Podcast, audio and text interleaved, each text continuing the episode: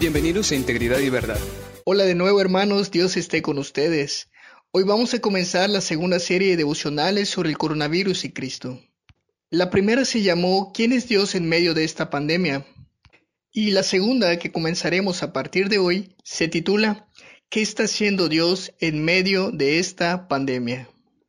Si bien en los devocionales pasados aprendimos quién es Dios en medio del coronavirus, Ahora seremos un poco más prácticos y vamos a reflexionar en asuntos que tienen que ver con la vida del cristiano y lo que Dios está haciendo. Así que antes que nada vamos a pedir a Dios en oración que Él nos acompañe. Oremos hermanos. Padre, en este momento de, de meditación te alabamos y dedicamos toda nuestra adoración y alabanza solo a ti. Solo tú eres digno de gloria, y ahora que vamos a tener un momento de comunión contigo, te pedimos que guíes nuestras mentes para conocerte más y con verdadero entendimiento. En el nombre de Jesús oramos. Amén. Antes de iniciar con el primero de los siete temas que veremos esta semana, eh, déjeme decirle que he enviado al grupo de la iglesia eh, una guía de devocionales familiares para quienes cuenten con el tiempo de hacer este devocional eh, de manera escrita y también con su familia. Esto los padres lo pueden compartir con sus hijos y si no lo has hecho antes no te preocupes, en la guía que les he enviado les explico rápidamente en qué consiste. Bien, habiendo dicho esto, vamos a comenzar. El primero de los siete temas que comenzaremos a ver a partir de hoy se titula Dios está reinando.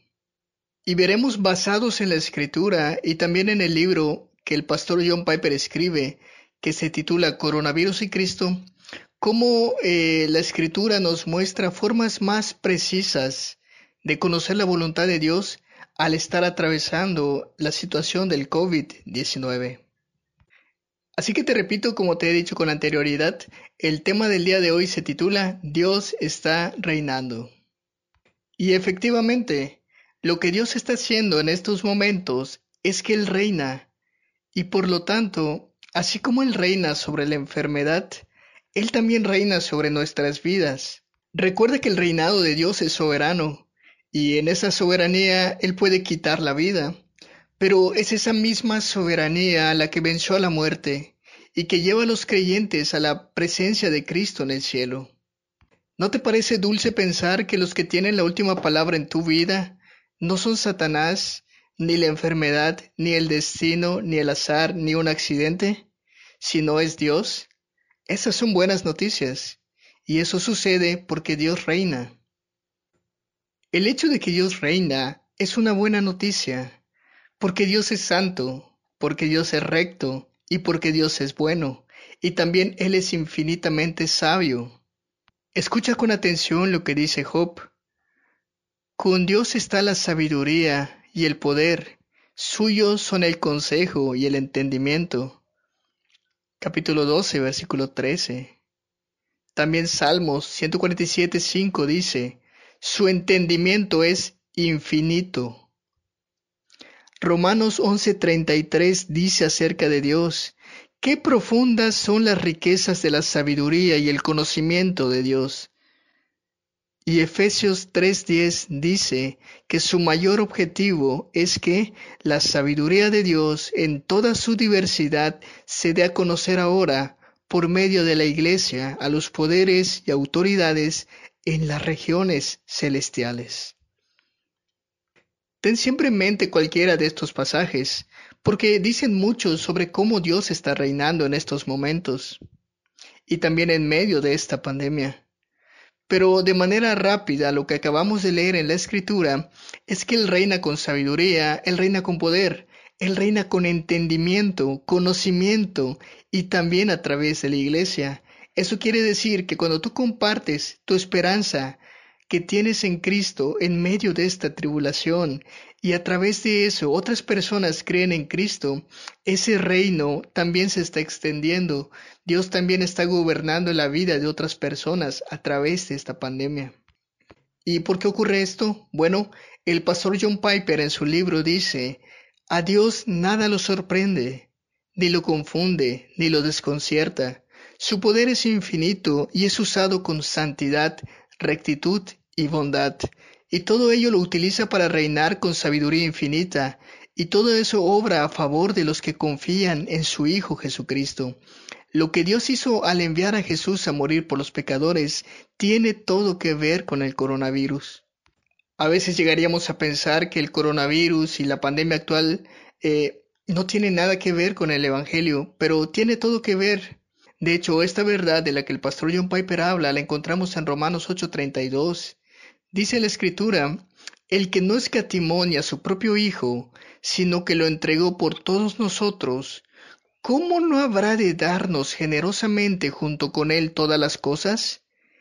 Esto significa que la disposición de Dios al enviar a su Hijo para que fuera crucificado en nuestro lugar es una declaración y confirmación de que Él va a usar toda su soberanía para darnos todas las cosas. Ahora, ¿a qué se refiere Dios cuando dice todas las cosas? Bueno, a las cosas que necesitamos para hacer su voluntad para glorificar su nombre y para llegar salvos a su gloriosa presencia. Aun si Él tiene que hacernos pasar por sufrimiento, Él lo está haciendo con fines santos, bondadosos y rectos. Y esto también Pablo lo dice al final de esta carta, tres versículos después, en Romanos, siempre en el capítulo 8, del 35 al 37, leemos, ¿quién nos apartará del amor de Cristo? la tribulación o la angustia, la persecución, el hambre, la indigencia, el peligro, la violencia, um, podríamos agregar el coronavirus. Así está escrito. Por tu causa siempre nos llevan a la muerte. Nos tratan como ovejas para el matadero. Sin embargo, en todo esto somos más que vencedores por medio de aquel que nos amó. Entonces todo lo que está pasando el día de hoy, hermano, no es algo que esté fuera del conocimiento de Dios, no es algo que haya tomado a Dios por sorpresa, sino que Dios lo está usando para hacer cosas particulares en la vida de cada una de las personas de este mundo.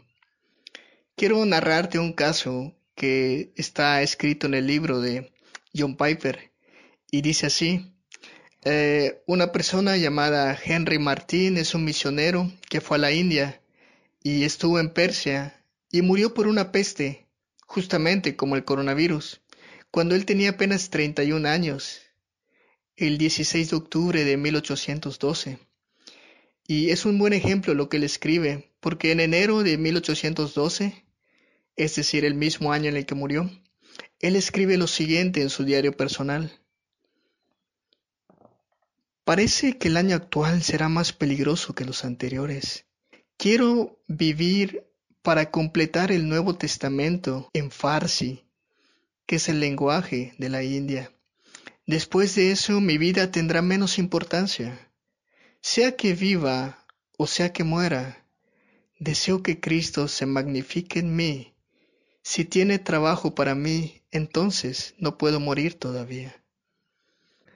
Algunas personas han dicho que lo que Martin estaba transmitiendo era esto, él estaba diciendo, soy inmortal hasta que termine la obra que Cristo tiene para mí. Esta verdad es profunda y se basa directamente en la realidad de que la vida y la muerte están en las manos de nuestro Dios soberano. Dios le bendiga hermano en esta tarde.